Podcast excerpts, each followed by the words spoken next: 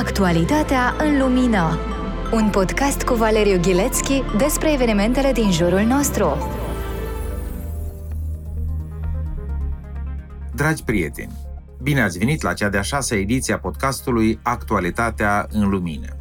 Astăzi mă voi opri la trei evenimente majore, două din săptămâna care s-a scurs și unul din săptămâna care s-a început. Vineri seara, 11 iunie, pe stadionul Olimpico din Roma a fost dat startul campionatului european de fotbal. Din cauza pandemiei, campionatul a fost amânat cu un an de zile. O amânare însă e mai bună decât o anulare. Au și un proverb la această temă. Mai bine mai târziu decât niciodată. Pe lângă alte aspecte la care mă voi referi mai jos, campionatul face parte din serie de evenimente care ne inspiră tot mai multă încredere că treptat viața revine la starea ei normală. Încă nu cunoaștem care vor fi cifrele de audiții pentru campionatul din acest an, dar cu siguranță că ele vor fi impresionante. Campionatul Euro 2016 a atras peste 2 miliarde de spectatori TV, iar finala a fost privită de peste 600 de milioane de oameni. În condițiile în care Euro 2020 este prima competiție majoră ce are loc după pandemia COVID-19, experții prognozează un interes și mai mare. Ceremonia de deschidere a început cu cântarea renumitului tenor italian Andrea Bocelli, care a interpretat Nessun Dorma, însoțit de un spectacol feeric cu focuri de artificii.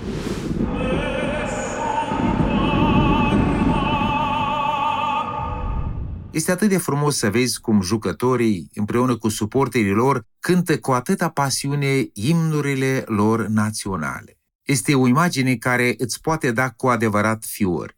Campionatul a debutat cu partida dintre Italia și Turcia, meciul fiind câștigat de squadra Azzurra, în fața 16.000 de spectatori cu scorul de 3 la 0. În săptămânile care urmează, va fi o serie de meciuri interesante și captivante. Atmosfera devine interesantă și datorită faptului că meciurile se vor desfășura în 11 țări diferite. Acum, dacă e să ne referim la sport în general, trebuie să recunoaștem că mulți creștini, în special creștinii evanghelici, au o atitudine sceptică și rezervată față de sport și competițiile sportive. Pe undeva există și o justificare a acestei atitudini. Cu toate acestea, sportul are în sine și multe lucruri bune. Sportul reprezintă o activitate de natură fizică care influențează stilul de viață, inclusiv sănătatea omului. Originea cuvântului sport are o lungă istorie, avându-și originea în cuvântul latin deportare, care printre sensurile sale primordiale însemna a ieși afară pe poartă sau a ieși după poartă. Oamenii ieșeau după porțile și zidurile orașului pentru a participa la diferite activități și competiții fizice. În secolul XVI, termenul în engleză pentru sport preluat din latină era disport. Ulterior, termenul disport a devenit sport, de unde și avem în limbile moderne, inclusiv în limba română, cuvântul sport. Este interesant să observăm cum Apostolul Pavel face referință la competițiile sportive din zilele sale conferindu-le o dimensiune și o încărcătură spirituală. În scrisoarea sa pentru biserica din Corint, apostol scria următoarele rânduri. Nu știți că cei ce aleargă în locul de alergare toți aleargă, dar numai unul capătă premiul? Alergați, dar în așa fel ca să căpătați premiul. Eu de ce alerg? Dar nu ca și cum nu aș ști încotro alerg. Mă luc cu pumnul, dar nu ca unul care lovește în vânt. În lumea tot mai divizată și polarizată în care trăim, competițiile sportive și, în mod special, campionatele europene și mondiale de fotbal sunt printre puținele evenimente în care oameni de diferite naționalități, cu diferite opțiuni politice și stări sociale, pot sta alături pentru a savora împreună un meci. Fotbalul, printre altele, este sportul cu cel mai mare număr de suporteri la nivel mondial. Poate sună un pic subiectiv, dar am impresia că anterior erau totuși mai multe evenimente care aduceau comunitățile împreună.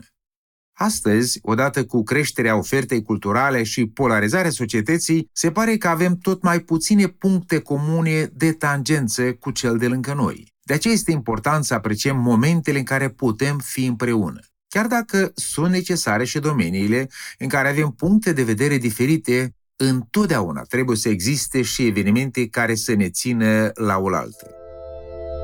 Actualitatea în lumină Un eveniment care a șocat sâmbătă întreaga lume a fost prăbușirea pe teren a jucătorului danez Christian Eriksen.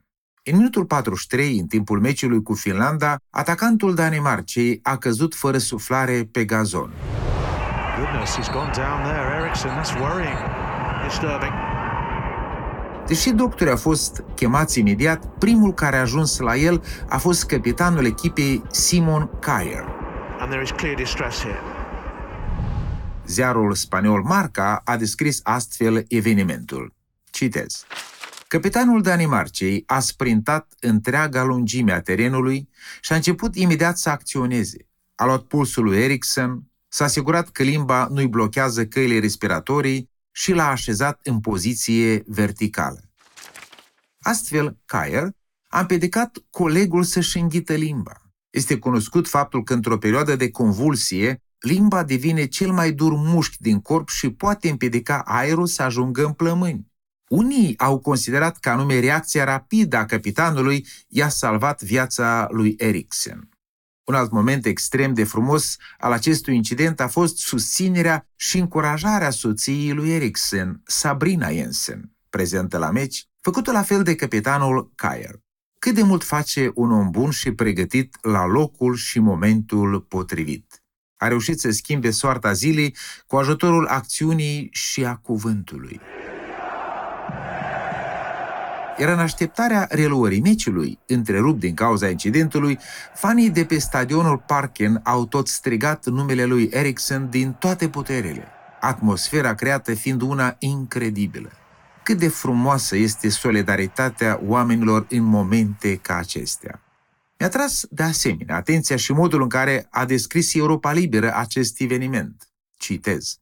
Jucătorii danezi au făcut un zid în jurul medicilor pentru a-și proteja coechipierul, asupra căruia se intervenea cu defibrilatorul, iar unii se rugau.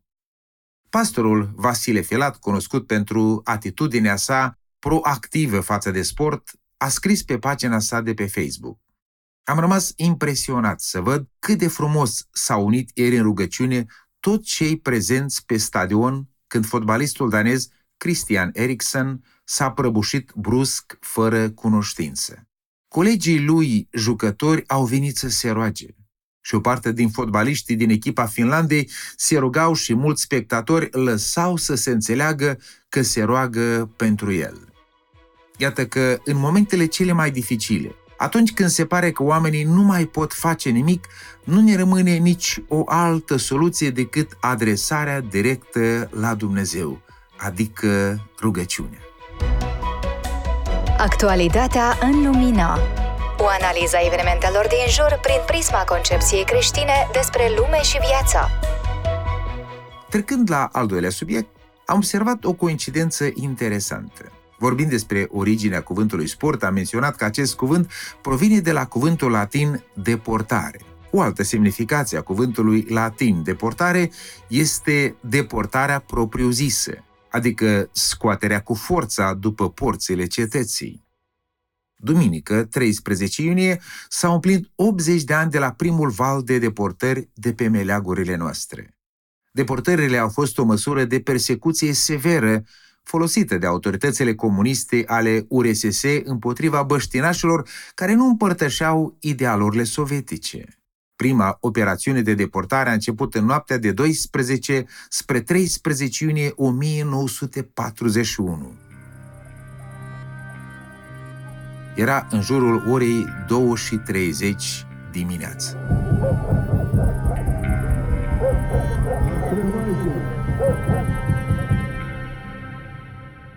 Nu se cunoaște o cifră exactă a celor care au avut de suferit de pe urma acestui tip de represiune, estimările ridicându-se la câteva zeci de mii de persoane deportate.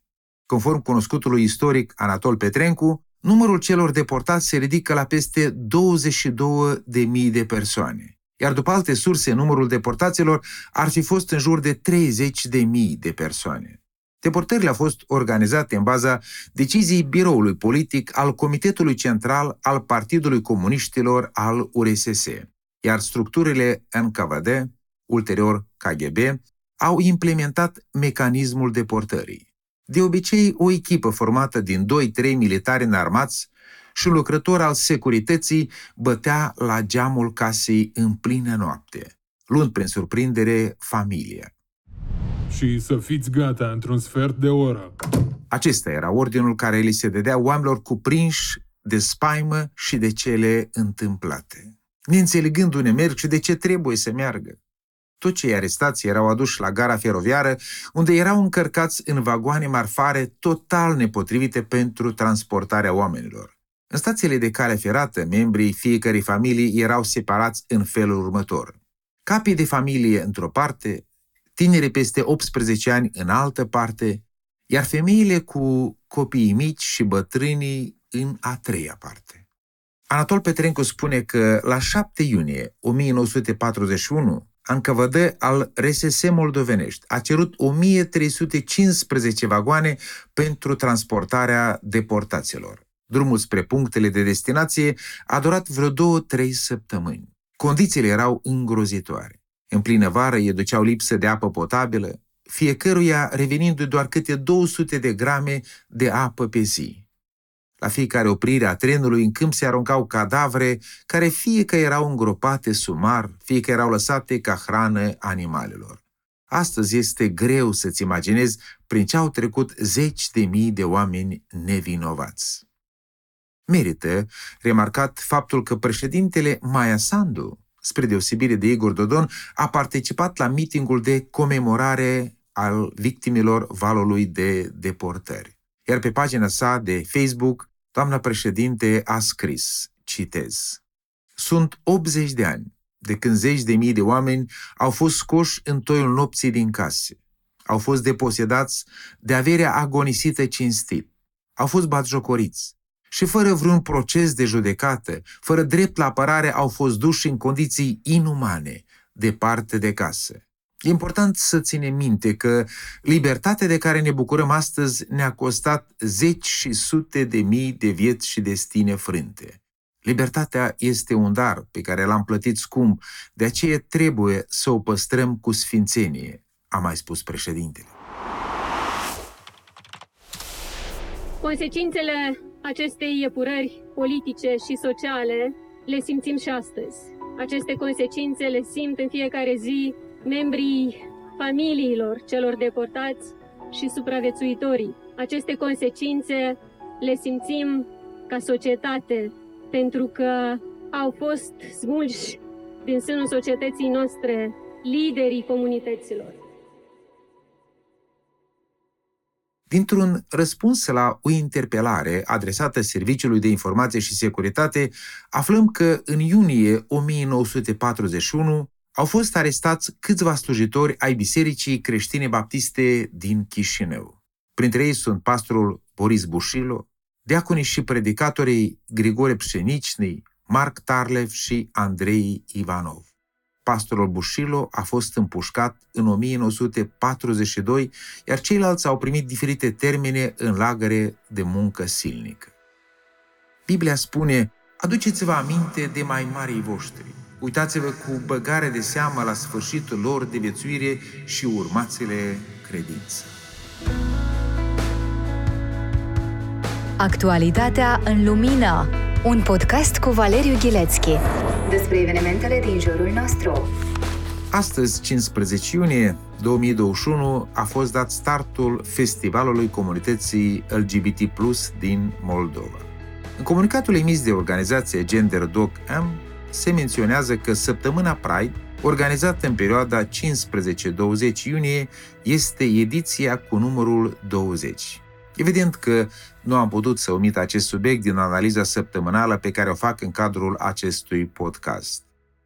Observ cum, în ultimii ani, asistăm la o transformare majoră a culturii din jurul nostru. Doar prin simplul fapt că și în Republica Moldova acest festival este deja la a 20-a ediție, putem înțelege că la nivelul societății au loc schimbări fundamentale. În luna mai, portalul newsmaker.md a dat publicității o declarație comună semnată de misiunile diplomatice din 30 de țări cu ocazie Zilei Internaționale împotriva homofobiei, transfobiei și bifobiei. Astfel, misiunile diplomatice în cauză și-au exprimat solidaritatea și sprijinul pentru comunitatea LGBT din Republica Moldova. Ambasada Olandei la Chișinău a publicat un mesaj din care citez. Fiecare stat are obligația de a respecta, promova și proteja drepturile omului și libertățile fundamentale ale tuturor cetățenilor aflați sub jurisdicția sa. Datoria fiecărui stat include protejarea de violență și discriminare a tuturor persoanelor, indiferent de sex, orientare sexuală sau identitate și expresie de gen. Statele trebuie, de asemenea, să se asigure că toți cetățenii se bucură de șanse egale și tratament egal. Sunt trei remarci pe care aș dori să le fac analizând acest fragment pe care l-am citat mai sus. Prima. Atât insistența cât și frecvența unor asemenea mesaje sublinează faptul că noi asistăm la o anumită revoluție, pe care o putem numi o revoluție morală. Este de-a dreptul uimitor să vezi cum statele membre ale UE utilizează puterea propriilor guverne pentru a promova și susține această revoluție. Acțiunea în sine reflectă un simbolism extrem de puternic. Cred că nicio altă cauză, chiar și cea mai nobilă cauză, nu ar uni atât de ușor statele membre ale UE, așa cum se întâmplă în cazul agendei LGBT. Ultimii 50 de ani au dat peste cap și au schimbat radical modul de înțelegere a sexualității umane, lucru care a dăinuit secole și chiar milenii de rândul. Mai nou, observăm și o tendință tot mai mare de a pune o presiune enormă pe oamenii care nu sunt de acord cu această schimbare radicală, însemnând că aceștia sunt de partea greșită a istoriei și a progresului. Se consideră că, mai devreme sau mai târziu, toți vor capitola în fața drapelului curcubeului. A doua. Recitind de câteva ori fragmentul menționat din postarea ambasadei Olandei la Chișinău, am sesizat și am observat o puternică dorință și necesitate de validare a demnității umane, nu doar la general, dar și a fiecărei persoane în parte. Citez. Tot cetățenii să se bucure de șanse egale și tratament egal. Recunoașterea demnității fiecărei persoane este în deplină armonie cu conceptul creștin despre lume și viață. Fiecare dintre noi dorește să fie acceptat de alții, să fie respectat, cinstit și iubit. Nu de mult, în cadrul acestei emisiuni, am vorbit despre importanța familiei și a timpului petrecut împreună cu copiii. De ce punem un preț așa de mare pe aceste clipi? Copiii au nevoie de această validare care vine de la părinți. Atunci când copilul primește un 10 la școală, bucuria cea mai mare nu vine de la nota primită, dar de la aprecierea și validarea pe care o dă părintele. Tot așa și soții au nevoie unul de altul de o reconfirmare a dragostei și a legământului care a fost încheiat la începutul vieții de familie.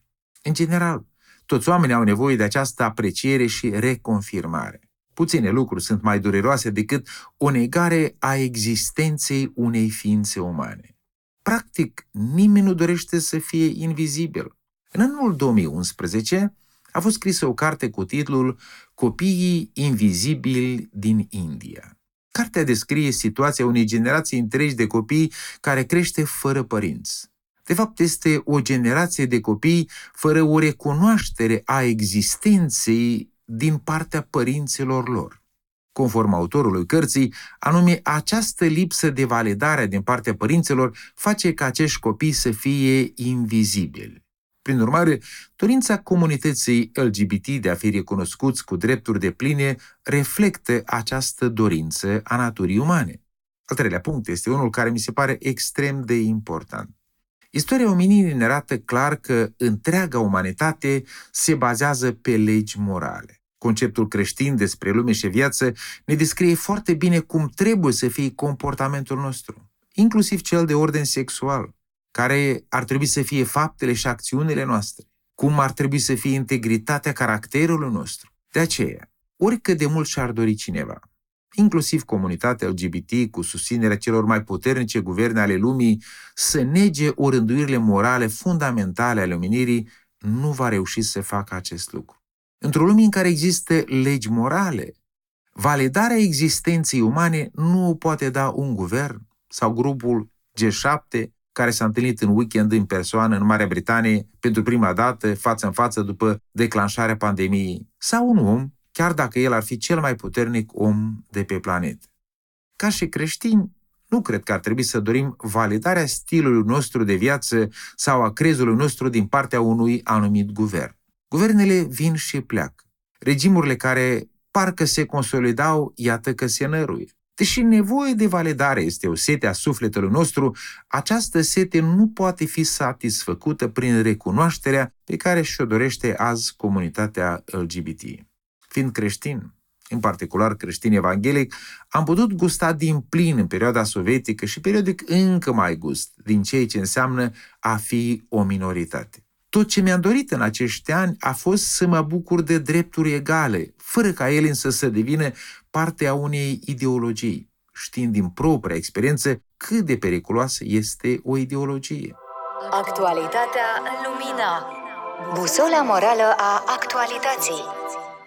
Revenind de la orarul săptămânii Pride, o activitate care mi-a tras atenția a fost decernarea antipremiilor Strachena de Jmals.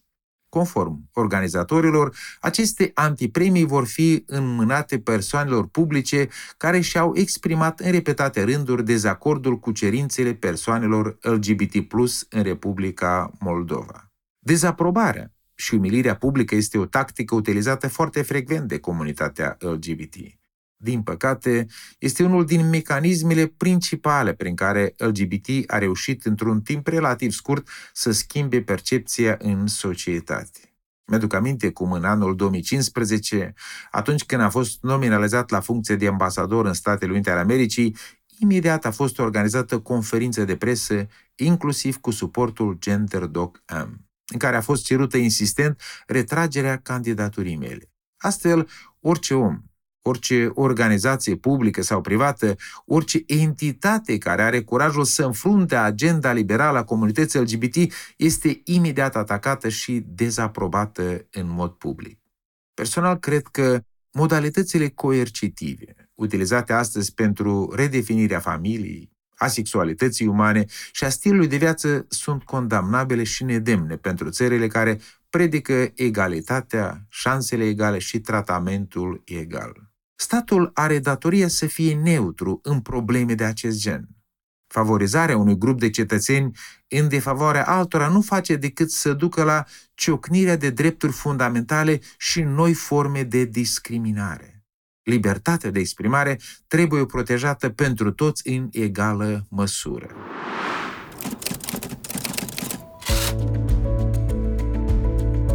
Renumitul istoric Arnold Toynbee cunoscut pentru accentul pe care el îl pune pe dimensiunea morală ca fiind un element cheie pentru supraviețuirea unei civilizații, spunea Mai devreme sau mai târziu, omul va fi nevoit întotdeauna să decide dacă se închină puterii sale sau puterii lui Dumnezeu.